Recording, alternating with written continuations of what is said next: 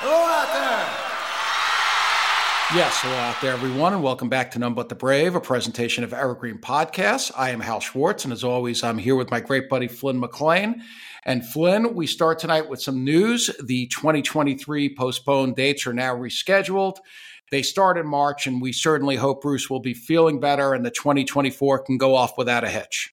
Let's hope they start off in uh, in late March in Phoenix and run through November, November 22nd in Vancouver. And there's a nice big gap there with uh, with the expect expectation that they're going to announce a, a, European leg, and I guess for, for May, June, and July.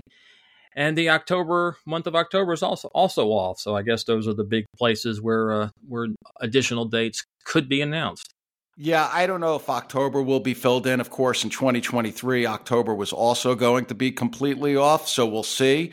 The one spot on the schedule that is open and glaringly so is Labor Day weekend, which one would presume will be additional shows at MetLife with Philly shows and a show in DC and, and Baltimore. Of course, he's in the Northeast. You have to expect he's going to play New Jersey. Yeah, that's just easy money right there on the table for them. And it will be a great way to wrap up another summer. And very notably, there's a change in terms of how they scheduled the tour. Of course, in 2023, it was very compressed. We talked about that, especially those July shows in Europe. In 2024, they have now given into reality, and there are going to be two days between every show at least, except for Philly, which had already been rescheduled. And I think that that is a huge plus. Now, it's going to make it a little bit harder for those of us who travel to shows, and it's also going to keep the band in hotels in certain locations longer. But I don't think they had any other choice. None, none whatsoever. Uh, they need the extra day of rest. Obviously, last summer, as you as you said, in Europe, when it, when the heat really kicked in, they had trouble, uh, or Bruce seemed to be having trouble getting through the shows. So hopefully, uh, this will give them that extra time to to rest and be ready for the next one. Yeah, we had talked about this before because other acts his age are not playing anywhere near the number of shows they attempted to play in 2023. Even Pearl Jam, I, I think I've mentioned before, they haven't played more than 38 shows since 2016. And here at the approaching the age of 74, Bruce was trying to play 90 plus shows it seemed to be a, a, very difficult task, even if everyone had remained healthy. And of course, we're living in a time of COVID, and now horribly, he's dealing with these peptic ulcers. Yeah, obviously, all of us want him to to get through this this leg and or the next year. And what I find funny is that how are they going to deal with all the Nugs downloads? I feel like they they offer those whole legs in advance, and and the shows keep keep getting moved around. So that's going to be uh, fun to keep an eye on. So they didn't email the people who bought entire legs addressing the delays? Not to my knowledge. I certainly didn't get one, and uh, haven't heard of anybody else getting one either.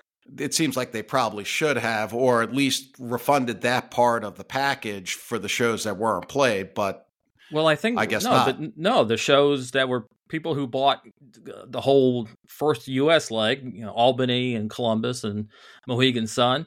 When those shows are finally played, they will get the download.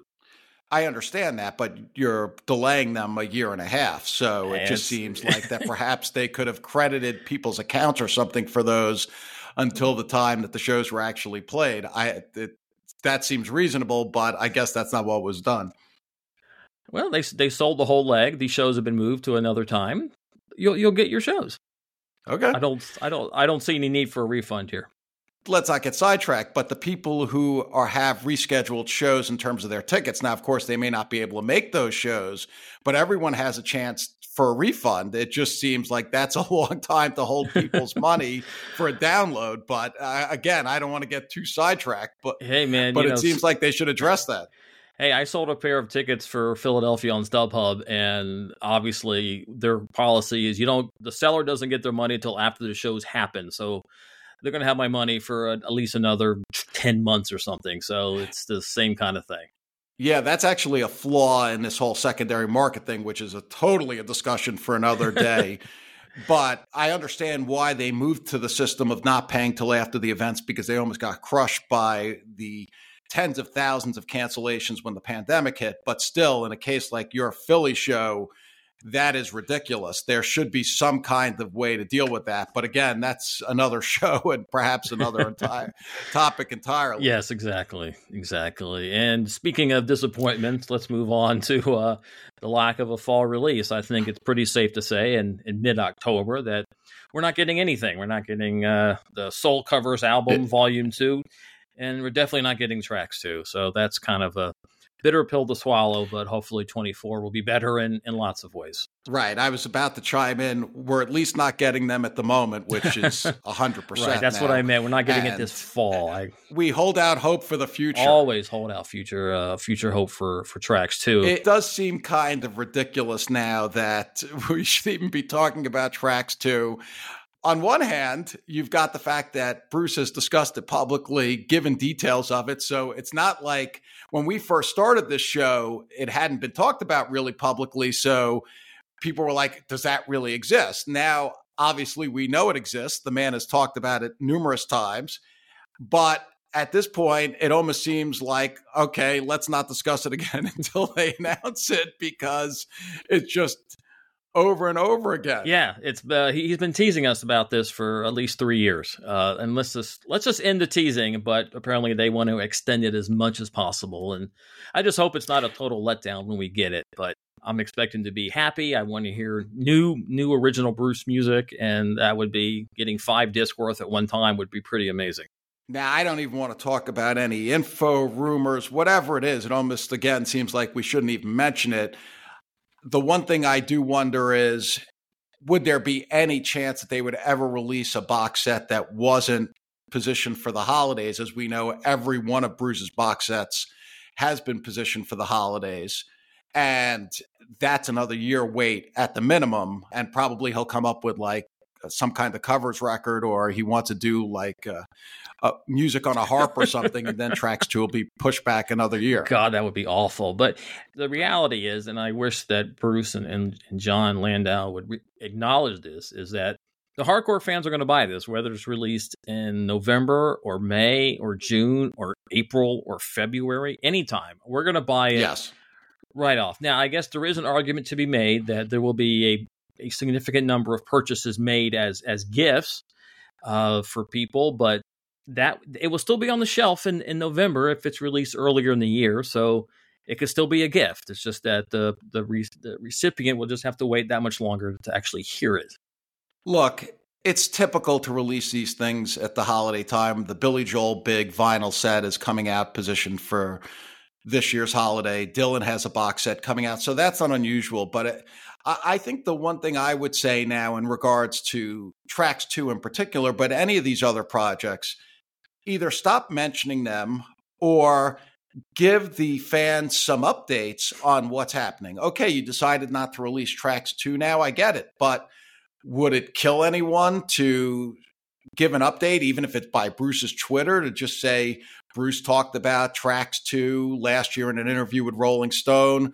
We want to update people on what's happening with it. Uh, once it's out in the open and he's talked about it so specifically, it, it's just kind of a tease, really, and it, and it, obviously frustrating and a bit annoying. Well, yes, yes, it is. I would take another another another approach, and that's something my my friend Jonathan actually mentioned. Is you know you got five discs worth of material coming out at some point why don't you give us a couple of tracks? Uh, put it put it on your website. Maybe leak it to not leak it, but make it streamable on, on the various services, and let's just let us hear like two, three, four songs, and just kind of that would probably hold us over. I'm sure it might get us even more excited for the full release, but it's something, and it would be something interesting to talk about, something interesting to hear.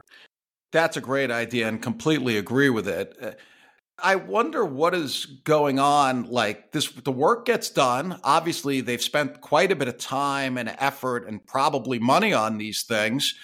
And they know fans want to hear it. Just put it out already. Uh, nobody's getting any younger. It, it, yeah, you're you're right. And the, the longer they wait, the less people are going to care. And they got to pull that trigger soon. Uh, maybe the, maybe that's what happened this year is that they hemmed and hawed throughout the throughout the summer and said, uh, I don't know what to do. And, and then finally, when they made a decision uh, or, or maybe the, the deadline just passed and they hadn't done anything, and well, there you go.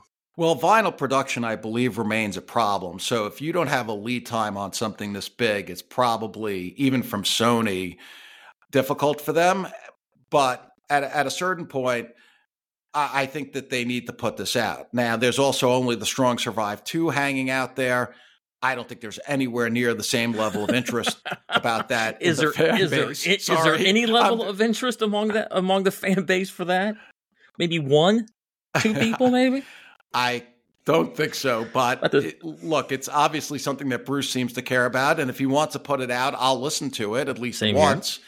And e- even there too, that's something that could easily be fed to the streaming services. Uh, we know that's not going to sell big numbers of physical copies. So if you want, get that out there. And I don't know, it's going to be interesting to see also because, of course, some of this is relevant to potentially what happens next year. Is he going to do the same set?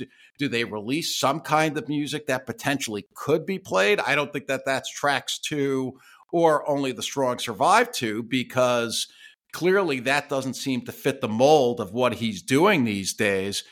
But it's just, it really is, uh, as we say, frustrating and a, and a bit mysterious. Uh, so hopefully, all of this stuff, especially tracks two, will be out in the near yeah, future. They should just drop the the Strong Survive two on on a streaming service just one day, maybe even ambush us and just put it out there because uh, again, I don't think they're going to sell a lot of copies, as you said, and just just let us hear it. Bruce had some fun with it, so let us have some fun listening to it. And next, Bruce did return to From My Home to Yours on Sirius's E Street Radio, and I listened to it. It was a lot of fun. He had on four friends from his high school days who he used to play music with: Mayor Mike Wilson, Donnie Powell, Mike Demansky, and Craig Caprioni, and they had a great discussion about the music they grew up on and how they became musicians. And I, I thought it was a lot of fun. Yeah, it was interesting listening to them uh, talk about what songs really did it for them, what groups, and obviously they focused on on the Beatles. That's not a surprise at all. And but they really talked about how it was everybody was was in a band at that point, and they had the battle of the bands and. I guess they kind of moved uh, in between to each other's bands, and it just sounded like a lot of fun from those days.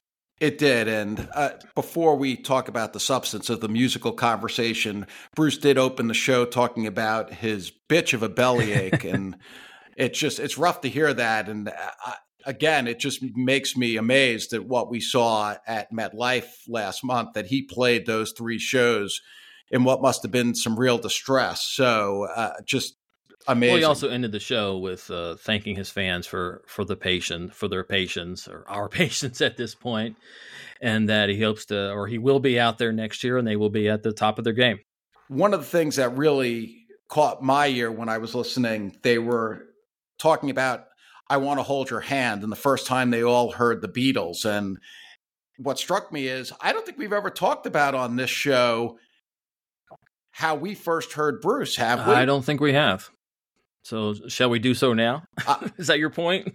we might as well. I, I, I was fascinated because uh, you know one of the guys had heard the Beatles for the first time on the Ed Sullivan Show, and Bruce was talking about how he had heard them before. But for me, I started thinking back to the first time I heard Bruce, and it actually goes back to I believe middle school. I must have been eleven, yeah, eleven years old, and a kid brought in we used to be a music class and you'd be allowed to bring in some music for the class to hear and one of the kids had a brother who was a big springsteen fan and i was sort of sitting in the back that day and i'll never forget this because the kid brought in a 45 and the teacher put it on the player and the song started playing and it was born to run and it was literally like a lightning bolt hit me i was like what what is this and then from there I was like so revved up. I went out and I got my parents to buy me the Born to Run cassette. I played that thing from Thunder Road to Jungle Land until it basically wore out. And it was just like this magical thing. And it, it sent me on this ride that obviously continues to this day.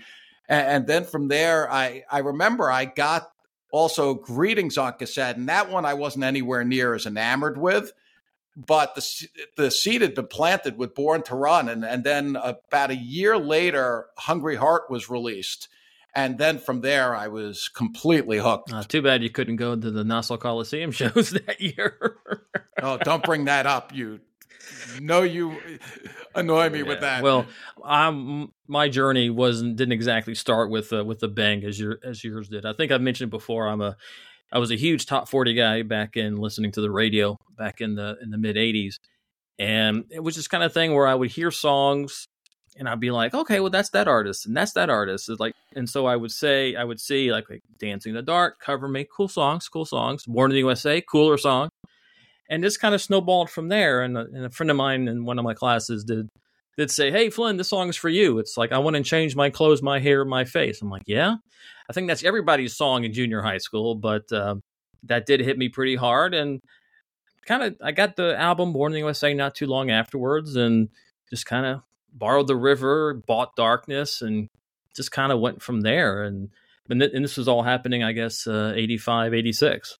So by the time Live 75, 85 came out, I was uh, I was uh I was bugging people with my obsessiveness, to say the least. I think there were a lot of people who were like that, me included. Yes, and and I like, I like to say that I got on the bandwagon, the Born USA bandwagon back at the time, and I'm I'm still I'm still riding that thing and never got off. Some would say I'm kind of driving it. Well, there is this show that we're doing, and apparently some people listen to, so that should make us both happy. yes, very happy, and we appreciate everyone who, who listens. We do, and uh, getting back to from my home to yours, was there anything else in the episode that you wanted to discuss? Nah, it was just fun listening to them reminisce. And if one of them became mayor and one of them became a one of the biggest rock stars on the planet, so it's a little different than listening to our uh, to our parents or any other group of friends uh, talk about that kind of stuff. Yeah, you think of Bruce in the mid '60s and what he's become today. I I wonder what the other guys think because it's got to be so amazing for them. Uh, he's a friend of theirs, and they've. Uh, it sounds like I think they've remained friends over the years, and and now he is this megastar, and he has been for forty years. It, it has got to be pretty odd. Yeah, I've often thought about that. How did those guys like George Theiss? How did he look at Bruce and say, you know, we re- I recruited him into my band, and now he's on the cover of Time and Newsweek, and, and then a few years later, Rolling Stone. What the hell happened to me? I mean, I'm sure he didn't he didn't have those those kind kinds of he wouldn't say them anyway, but I'm sure he may have had some kind of thoughts, and that's what I would imagine that they would they would be thinking. Oh, I'm sure that's natural for anyone who actually was a professional musician. I don't know that these guys actually ever became professional musicians, but someone like George Theiss, yeah, you're sitting there and you're always thinking, wow, did I miss a break? Uh, but I'm sure they also recognized that Bruce's supreme talent was something that none of them had and really nobody has. Uh, you know, there's a handful of people on the planet with the level of talent like Bruce has. And that's one of the reasons why his story is so interesting. If you think about back to right before Born to Run and the pressure he was under, if he didn't produce there, and let's say the label had kicked him off, uh, would he have landed another label? Would he have wound up back in New Jersey? Could the whole story have been missed? We'll never know because it's a what if. But it, you know, does talent always rise to the top? I, I don't know. Well, I think you're that. missing one little tidbit. Um, I don't think. I mean, sure, he yep. was talented, but I, what from what everyone has said, including himself, he was obsessive with playing. Um, I mean, that's all he did. Uh, I mean, in his room and and throughout his teenage years, and then as he even after his parents moved out, he still kept playing, and he that was his life. Um, George Theiss got married. You know, he he got his girlfriend. I guess he got his girlfriend pregnant, according. I mean, per that story that that Bruce told. And he had to get married at age 19. So he wasn't, he may not have been as obsessive as Bruce, or Bruce's was just, uh, he just kept plugging ahead 10, 12 hours a day. And uh, obviously, if you're married and with a kid, you, you can't do that. No, you do make an excellent point. And of course, we've talked about this at other times, and it's in Bruce's autobiography. The fact that he remained so singularly focused, we know it affected his relationships deeply. And that clearly is different for a man with a wife and child, especially since George Theiss, it sounds like, had a child by the age of 20. Yeah, and I think it was the fact that Bruce put his music and put his career basically ahead of any relationship in his life, except maybe his bandmates. Uh, gave him that opportunity to to just keep going. Uh, obviously, later in life, uh, you know, it might not have worked out. It didn't work out quite so smoothly, but it did help him at at, at that age when he was in his uh, teens and twenties. Yeah, that is an interesting question to pose, and we'll never know the answer to that one either. If Bruce had had more normal relationships at the time and maybe he had had a wife or something like that would he not have risen to the top uh, we'll we'll never know but uh, what we do know is that the road he took wound up to be extremely successful for him and fortunately looking at it from the outside he appears to have a wonderful oh, he life definitely has a wonderful life now and I uh, wish I had a piece of that life or a piece of that half a billion dollars he got last summer. But uh, again, something I'll never have. Yeah, I, clearly 99.99999% of us are not going to have a half a billion dollars.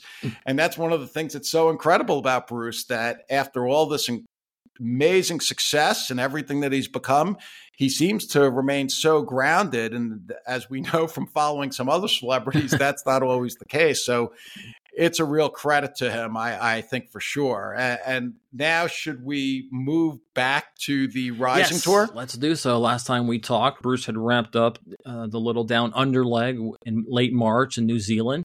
And then he started a West Coast Canadian leg that started in April 9th in Sacramento, California. I believe I believe you were there. Yeah, I was there that night. And I remember it very vividly because that was the day the Saddam statue fell in Iraq, which sort of symbolized the end of the war. And there was a lot of euphoria because it seemed like the war was over. Of course, from there, the story gets a lot more complicated, as we know. But for that moment on that day, it was pretty powerful. And setlist wise, he pretty much picked up where he left off in, in, New Zealand, opening with Born in the USA acoustic, going into Who'll Stop the Rain. So he kept it very thematic. Yeah, the war was clearly still on his mind, and I think those images had an impact on everyone that day.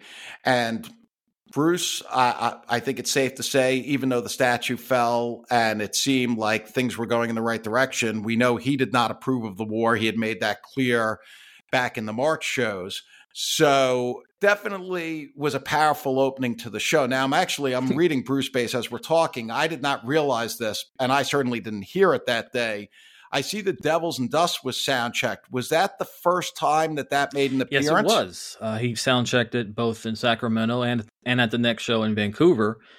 And I actually heard a version of it, and I forget where. And it sounds a lot like what what was released. Uh, that same kind of music. Um, I don't remember the lyrics. The lyrics were a bit different, but they were still very similar in, in, in the themes and, and the tones of it. That's interesting. I, I don't suppose that's out there for people. To I don't hear. think it is. Uh, I'm sorry if I if I blew anybody's cover, but uh, obviously it didn't.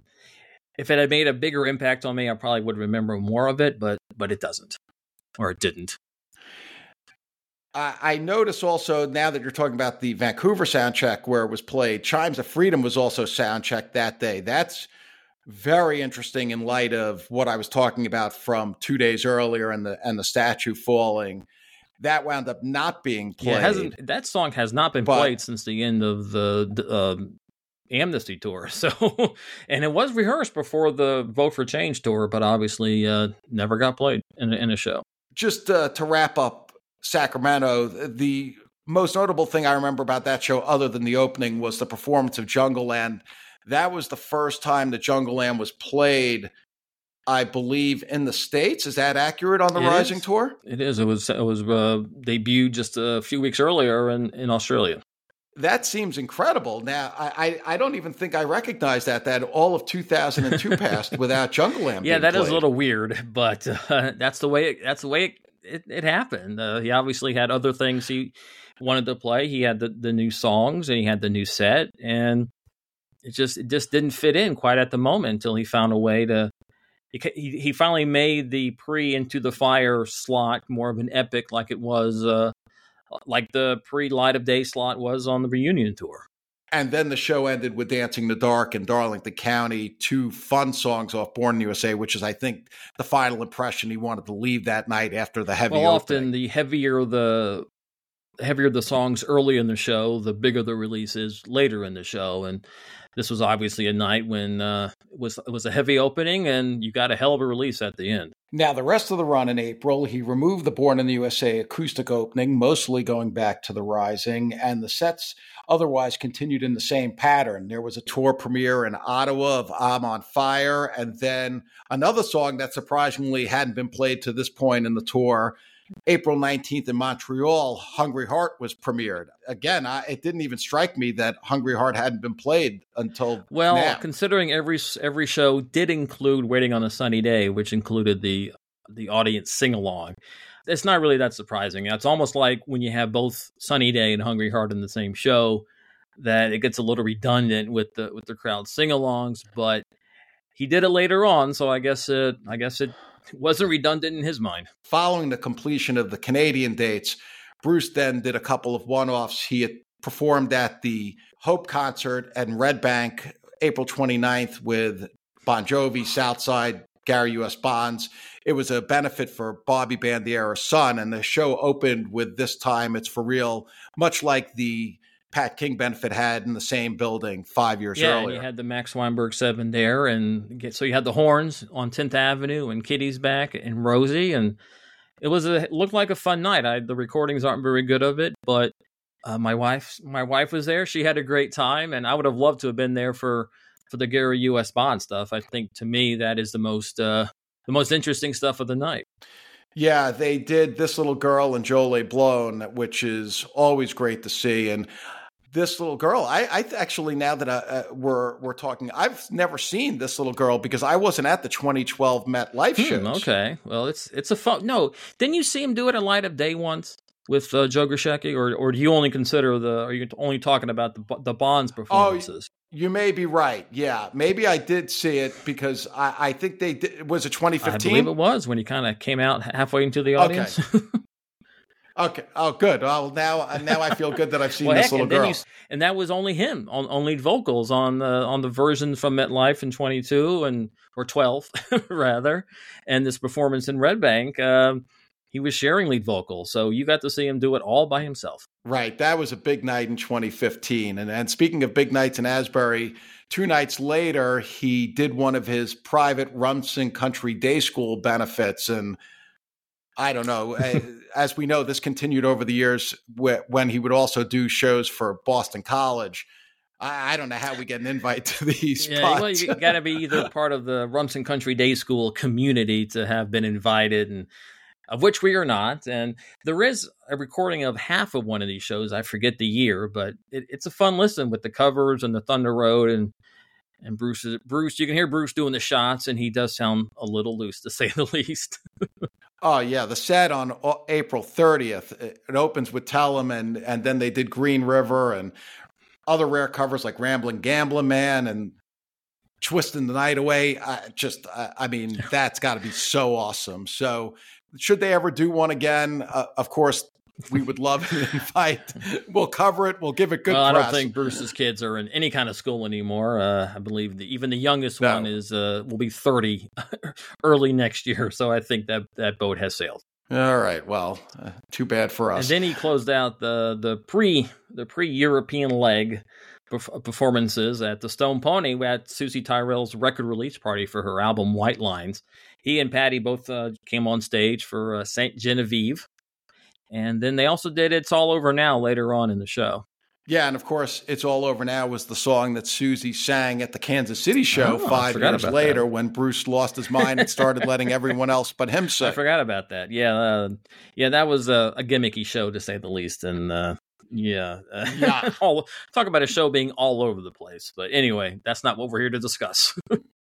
Hello, Tom May here, host of Future Friday. I've spent the last 15 years on the road with my band, The Menzingers, where I've met all kinds of wild and fascinating people.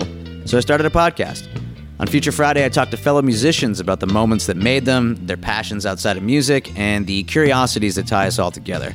I've also talked to the likes of UFO researchers, magicians, soldiers, and documentary filmmakers, and I'm constantly searching for folks that can shape and change our view of the world. You can check out Future Friday wherever you like. Hi, this is Paul Phelps. And this is Monica Strutt. And we're from the Daily Music Business Podcast. We're joined by a number of other really great hosts in creating daily content with great advice for independent musicians just like you. That's right. We put out episodes daily on all topics from music marketing to branding, advice on signing with a manager and label, and anything else you need to uplevel the business side of your music career. We've got it covered. Subscribe to the Daily Music Business Podcast today on your favorite podcast catcher. Subscribe today to the Daily Music Business Podcast on your favorite podcast platform. And then uh, just after a few days off, the tour moved on to European stadiums. As we get into Europe now, now the main show we're going to focus on, and we're going to have a guest on to talk about the Milan show, which is both the final night and really the night that everyone talks about from this leg of the tour. Prior to Milan, and uh, you're going to hear our guest reference this as well, the shows were pretty standard, as we know from the one show that was released from the Rising Tour, the Helsinki Stadium show. That, in and of itself, is a very basic set list. I think a solid performance, but nothing earth shattering. And and from what we hear, that was pretty much the tone of the entire leg. Well, look at looking at this leg as as a whole, he um we can't say it was a standard set because he wasn't doing the same 24 songs or 27 songs every night.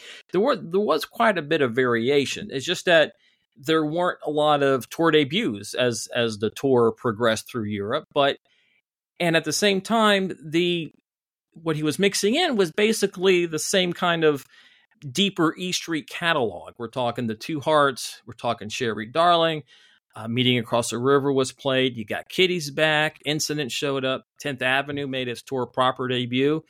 But he really wasn't pushing the envelope too much at, at this point in the tour. And there were some great shows over there. The I know the show on his anniversary, June 8th, where he dedicated Tougher to Patty, and then the two Gothenburg shows, uh, they were stellar. Uh, all of them are represented in, in quality uh, recordings from Crystal Cat or, or, or fan based. But there really wasn't too much, as I said, envelope pushing. That would really come later, later in the year. To me, the coolest thing is the use of the acoustic openers on a lot of these nights. The first three shows of the leg, one opened with Born in the USA acoustic, as he'd been doing in Australia and the States. Then Darkness on the Edge of Town opened acoustic, This Hard Land acoustic.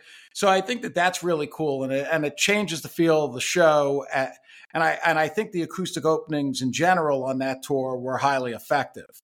And one you, you didn't you didn't mention was was the river. It, as we talked yeah, about in the last cool episode, it made a couple of appearances in that short European uh, leg in October, and it returned here for just I believe it was just one time. That was a show show in Brussels on, on May 12th.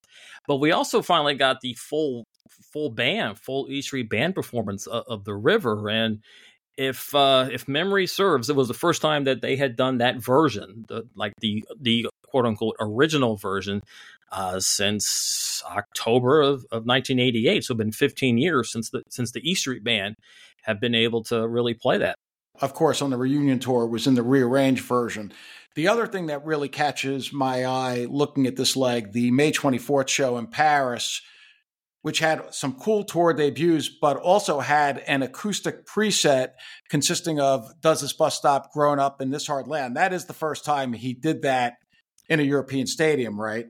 Yeah, I believe so. And it would become a regular occurrence um, about 10 years later in, in, in 2012 and 13. And I shouldn't say regular because it really wasn't every night, but it was definitely, uh, it's definitely a cool thing when it happens. And I you know I remember at the time being like, what the hell he's going to do this now? And yeah, that w- that was pretty awesome. And I think another tour debut you really need to mention from this from this Paris show is Seven Nights to Rock, which be, which would become a regular part of the encore from now through the end of the tour and beyond and beyond. But I was just thinking about this tour, so I understand. Uh, all right, all right, because I because he played it in uh, in closing night at Shea. Let's talk about the June 16th show in Helsinki because that is the show that is released. Now, we have been very clear, and I think everyone agrees with us on this. This is not the show anyone would have picked to release if you were only going to pick one show from this tour, but it is the show that we have. It's a good listen. It's a very solid representation of this point in the tour and overall, I think, what he was doing on the Rising tour. Well, there are two key songs that were included uh, in in the show that we so that we have on the releases. The first is "You're Missing," just a beautiful, beautiful song. One of one of my favorites uh, from the live shows, and then "Worlds Apart," which obviously has not been played since August 28th of 2003, as as as we'll talk later. And so, to me, those were the key songs from from that tour. I would also like to have "Counting on a Miracle." Kind of release quality, but obviously that's that's not going to happen. It appears not, and as we know, we want every song pretty much that was represented on a given tour, or at least as many of the songs as possible on these archive releases. And I don't know how many times we can go back to this point, but it just so, so sad and ridiculous that, that there's only one from the Rising tour, but that is the way it is.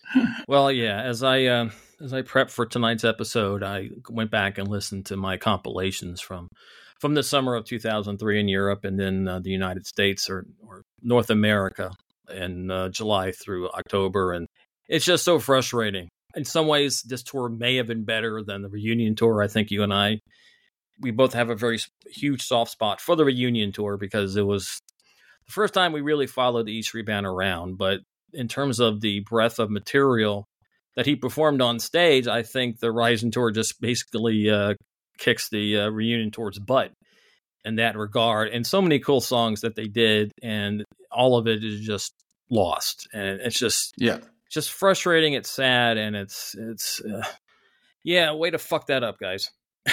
Said it well, before. Uh, I'll well, say it again. I, I still think the reunion tour was better. That's the one that I prefer. I think that because the reunion tour, uh, granted you went to Europe, I didn't, although you saw an arena show, not a stadium show. To me, the key thing about the reunion tour was that the entire US tour was in arenas and we got those long stands, the 15 nights, the Meadowlands, the 10 nights, the Garden, except for the one stand that we're going to discuss very, very shortly.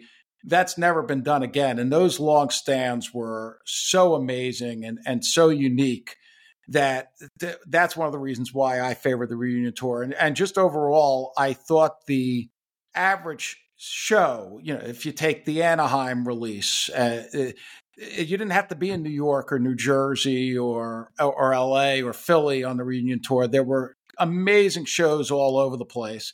That's not to say that wasn't the case on this tour, because as we've been talking about now for three episodes, there are a tremendous number of high quality shows on this tour. But I, I, think on the stadium leg here, and as we're about to talk about in America, for the first half of the stadium leg in America, I think it was fairly routine. Then, of course, as we're going to discuss, I'm sure in detail, there was a switch, and and then things changed pretty dramatically. Yeah, things definitely blew up, and I was I would say you didn't have to be in a in in New York, New Jersey to hear a great show. I'm looking at you, Buffalo. Um, looking at you, Hartford. Um, in 2003. So that's oh he, yeah. I kind of feel like uh, he compressed the ten nights of rarities from the Garden into three nights at Shea, but uh, we'll talk we'll talk about that in, in in a bit. Is there anything else between Helsinki and now as we get to Milan, which is a very notable show that we need to mention? Well, I, I mentioned earlier the, the, two shows in Gothenburg. He, of course, had to bring out the Stadium Breaker, uh, Twist and Shout both nights. He he really enjoys that reputation of breaking the stadium. he does. I mean, it's been a it's been a even on tours where he hasn't played it every night. He he he's done it every tour in, in, in Gothenburg. But I think those two shows are uh, June twenty first and June twenty second. Really strong shows obviously there might be some recording bias on that because Crystal Cat released two two amazing releases of each of, of the shows and there were some good stuff in there racing in the street jackson cage that was always a good one but i do want to mention one more thing actually in austria how the next show june 25th mm-hmm. uh, he mm-hmm. was doing ramrod and as you know he he would do the uh, you know what time is it uh, is it time to go home? And he does that whole shtick. But when he did it in in Vienna instead of going back into Ramrod, he started the he started the lyrics to roll over Beethoven. Yeah. And it it wasn't like he just dropped a couple of lines. He sang it for like three minutes. And maybe it's the fact that the music is so generic for both for these two songs, Ramrod and Beethoven. The band kept playing Ramrod, but he was singing Roll Over Beethoven. It was uh, one of those really special, cool moments that lost to uh, their their hard drives. that is cool. And then the next show was the European finale in Milan, Italy on June 28th. And that's a kind of a legendary show for a variety of reasons. So we wanted to get uh, someone who was there to, to really talk about it. And so we've invited Sal Trepat. He is the founder of Point Blank Magazine, and he's seen almost 200 Springsteen shows. So from Barcelona, Spain, Sal, welcome to the podcast. Hello, Flynn and Hal. How are you? Nice talking to you, Good. and thanks for having me on the show. Of course. I'm a big fan, by the way. Oh, thank you so much. We we appreciate that, and thanks for joining us today. So he only did uh, seven shows in in Europe in 2002. It was almost a trailer for the 2003 sh- three tour, and then that ended in Milan, as I said. The fans were a little bit intense, were they not? Can you describe what it was like being there? Yes, well, I, ca- I have to tell you that uh, I was not a big fan of the Rising Tour back then, especially the way it started, and and then finally when I saw the first show in Barcelona in 2002, it changed my mind. You know, uh, then the next year again I went to see him in three stadiums, and I didn't have the feeling it was so good as in 2002.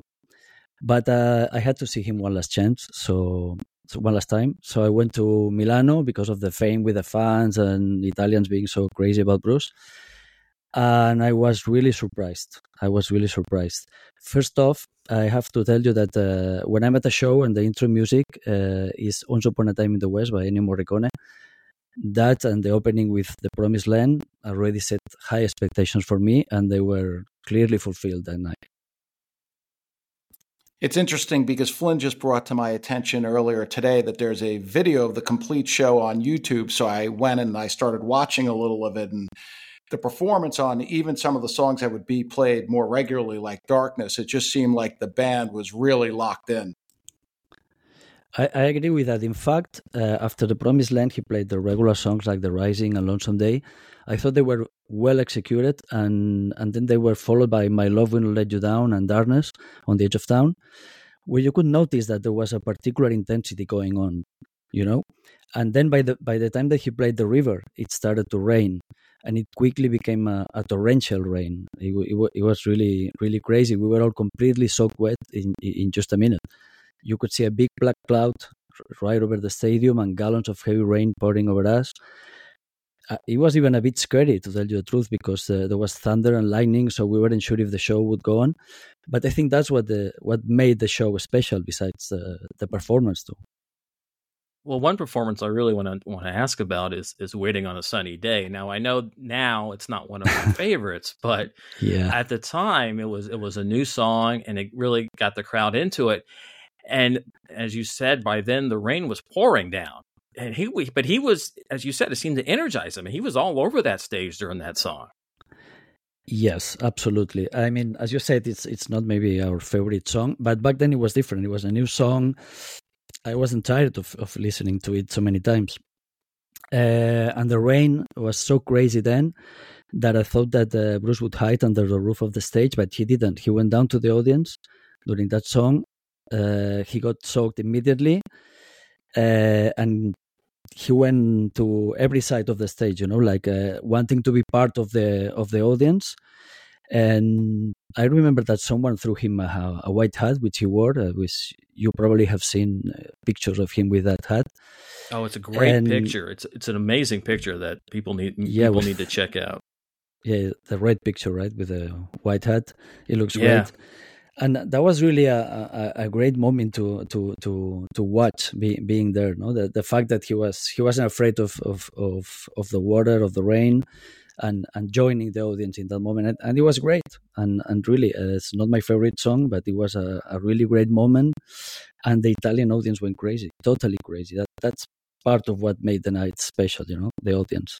And of course, he then followed that up with Who'll Stop the Rain, which, as we've discussed before, gets played contrary really to its the meaning of the song, but he uses it when the rain is pouring down. And what do you remember about that? How did the crowd respond in this lightning and thunder now that they were doing Who'll Stop the Rain? I think that the first minutes that it was raining, mm, maybe people didn't like it. I didn't like it. I know I didn't like it, but we were so so quickly that uh, after a few minutes we didn't we didn't care anymore, you know. And after waiting on a sunny day, which as I said, it was a great version of it of this song. Who'll Stop the Rain came, and it's not only one of my favorite songs, but it was totally unexpected. Well, we know we, he's been doing it so often when, when it rains, you know, but at, at, that moment we didn't know what's coming next, and it was a really powerful moment. It was very well played, and it reminded me of the of the the way he used to do it in 1981 and 1984. It really felt great to hear it, and at this point, I think nobody cared anymore about about the rain, you know. So it was a big surprise uh, to to hear that song and so well performed in, in that particular moment. And I'm sure growing up, which was the next song, it I'm sure it was received uh, quite enthusiastically by the crowd. It was one for the old fans out there. That was a big surprise. I mean, Who'll Stop the Rain was surprising, but this this this really shocked me. I, I really really didn't expect to to hear growing up in Italy in that tour in that moment because it's not a song that he plays often. Even on that tour, I think he played it like five or six times, maybe no more.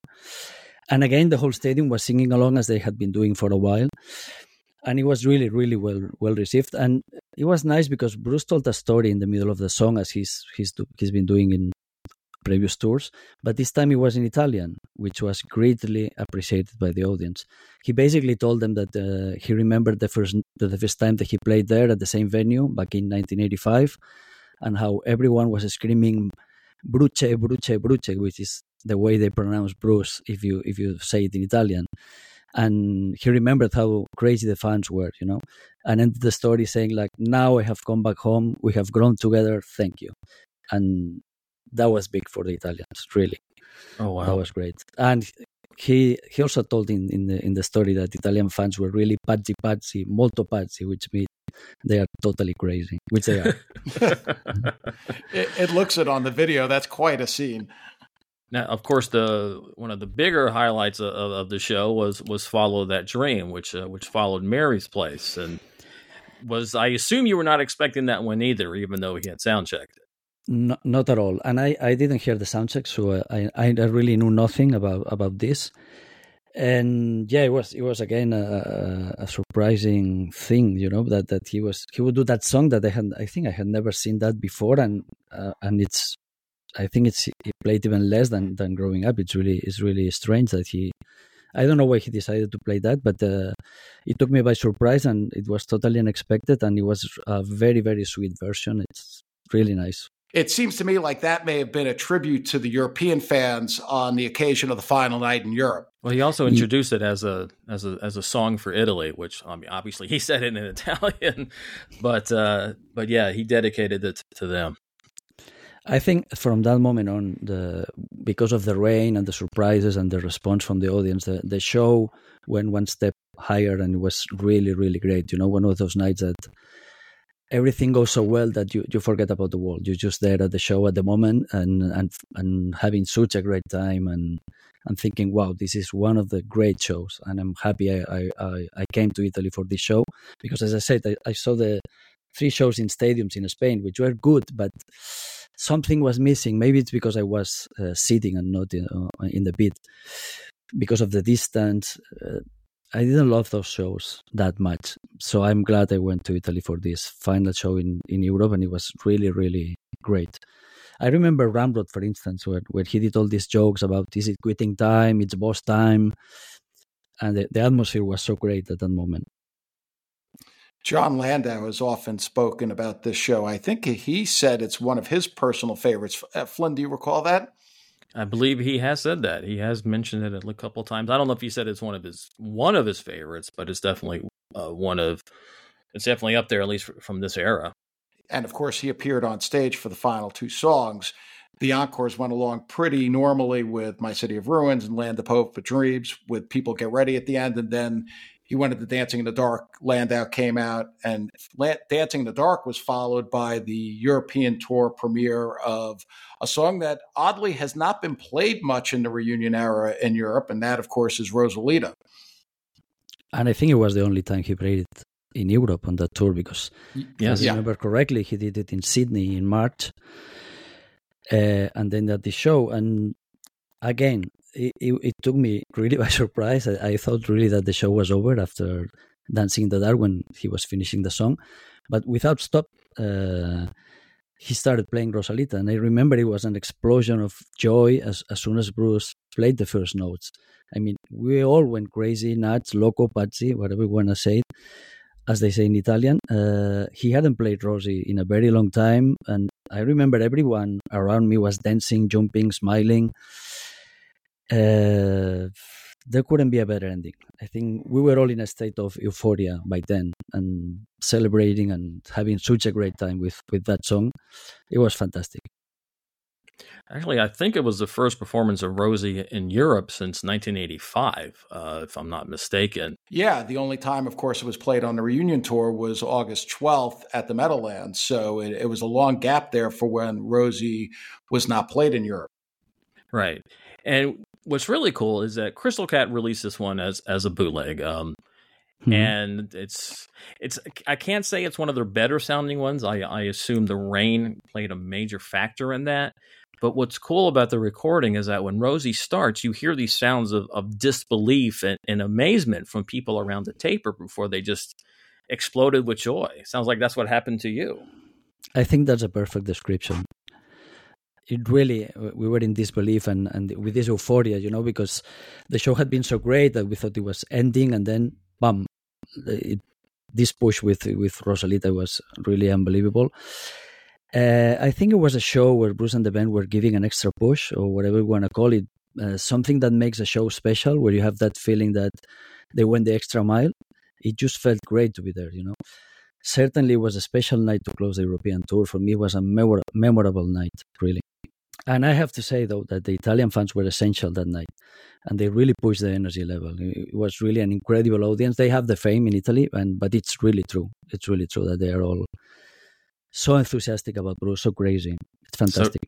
So, so you really had a situation where the band and the and the audience were really feeding off each other, and you kind of had a snowball effect. Absolutely, of, of yes. energy.